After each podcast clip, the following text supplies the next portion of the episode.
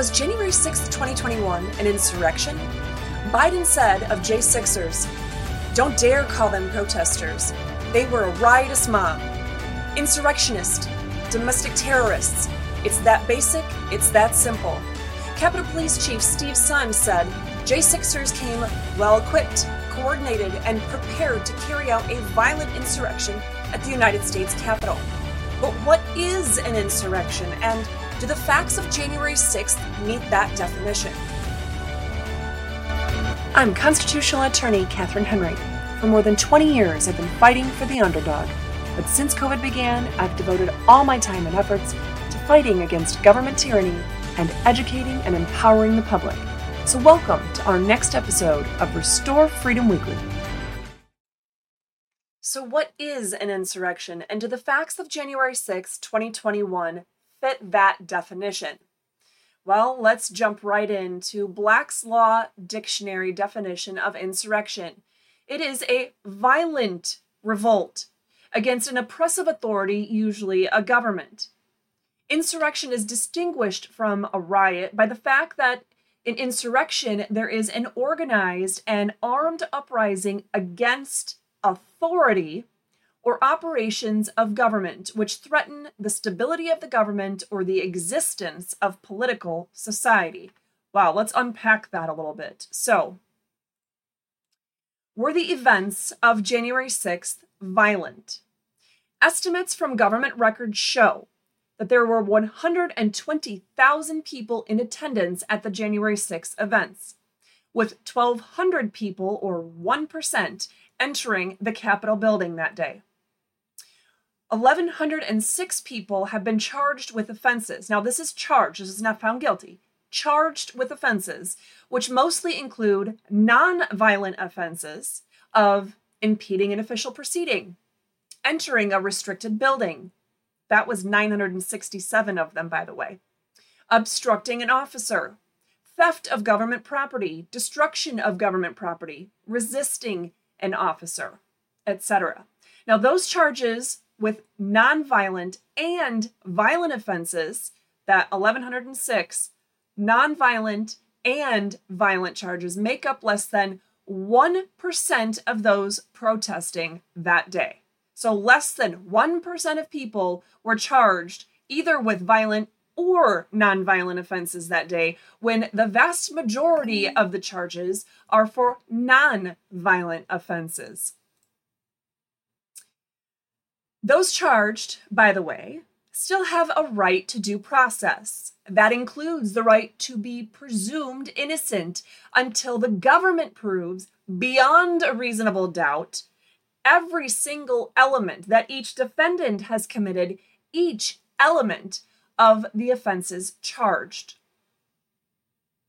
So let's take a look at what some of these situations are, what some of these horrible offenses that the federal government is prosecuting as part of the insurrection charges.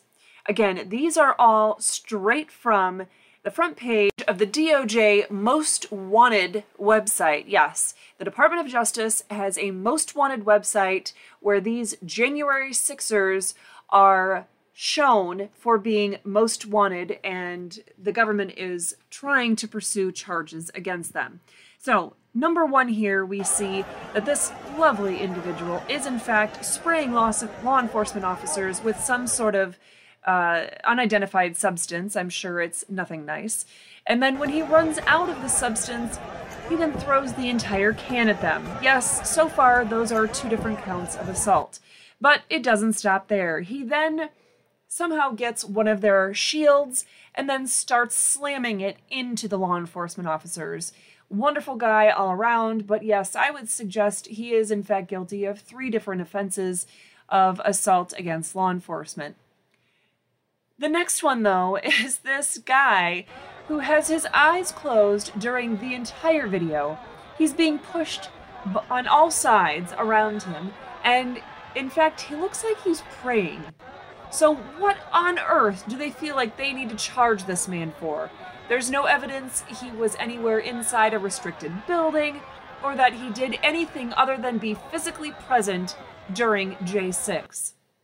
Number three here, you see these guys walking and standing, then they're hugging, none of which are offenses.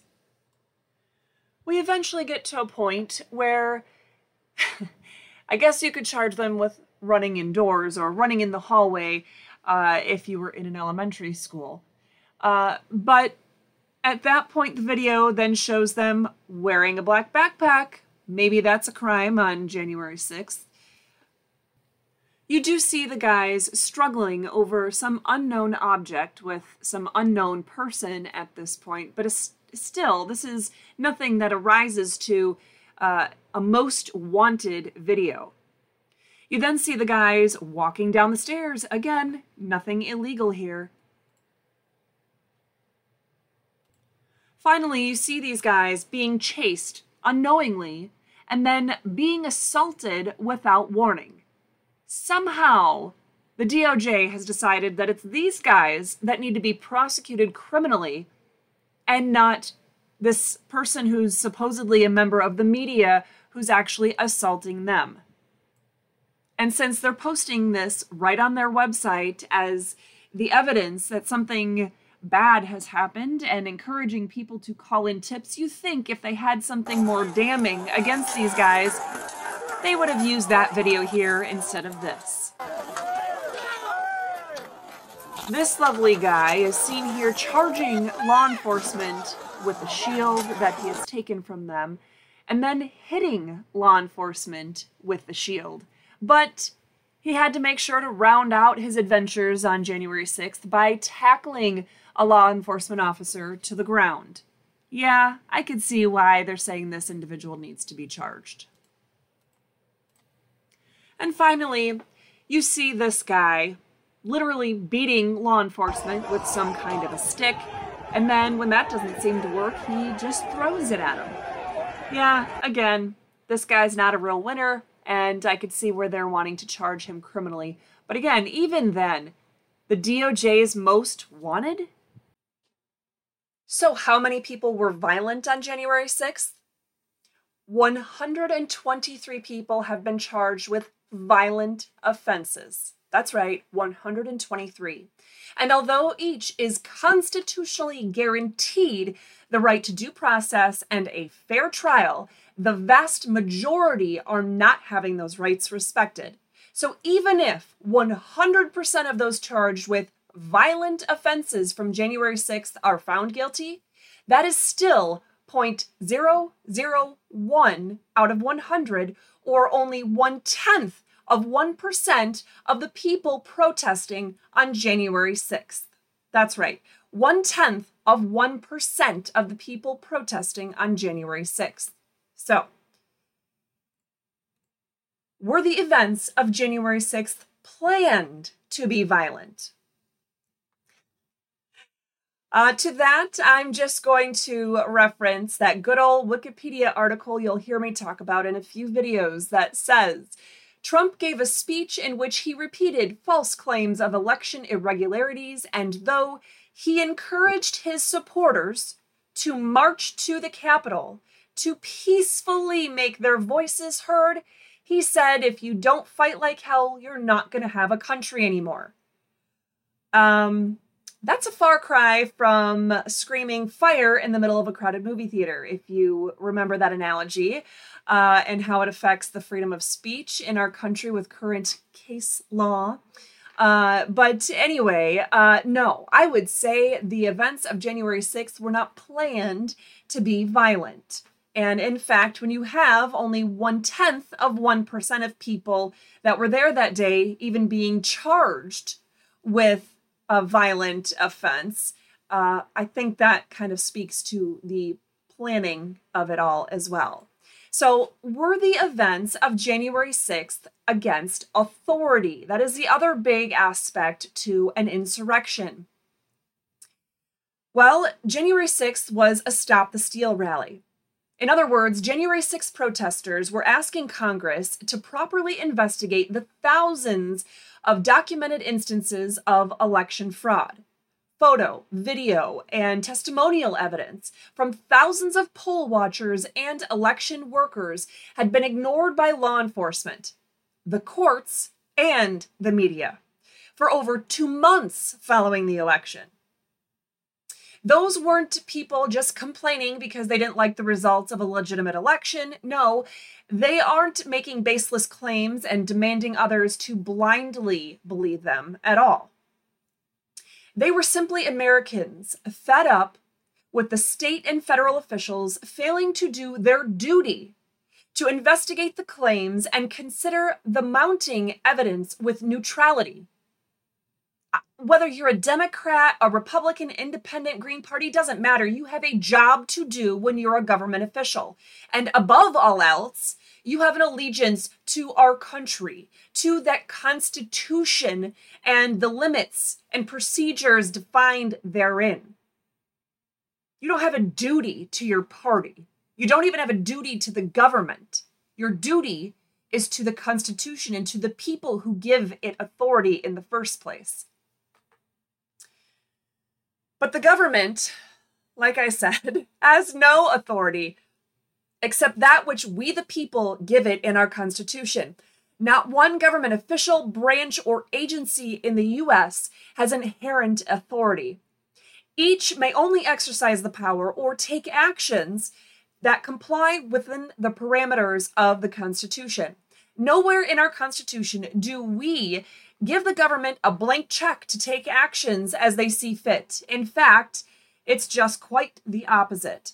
Our Constitution, Article 4, Section 4, guarantees us a Republican form of government where we, the people, retain ultimate control and authority and simply elect representatives to fulfill specific duties and doing the day to day tasks. So, our entire system of government, a constitutional republic, is threatened when evidence based allegations of election wrongdoing are not fully and neutrally investigated. The vast majority of the election cases brought to fight this election wrongdoing were thrown out of court due to an alleged lack of standing, where the evidence was literally ignored and the judge taking a procedural cop out to avoid having to deal with the ugly truth. Indeed, in several of these cases, plaintiffs were ordered to keep their evidence secret. They were not allowed to share the evidence or other analytical findings with the public. That is correct. What I just said to you, let that sink in. These governmental actions denied voters nationwide the due process they are constitutionally guaranteed.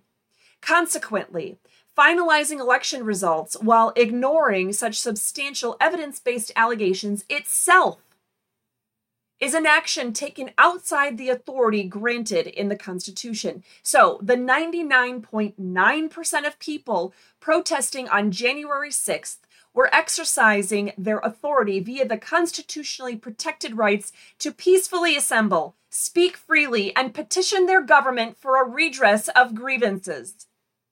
The 99.9% of J6ers were doing exactly what the Constitution expects from them, and that which the Declaration of Independence requires them to do, instructing their government on matters of nationwide importance. So,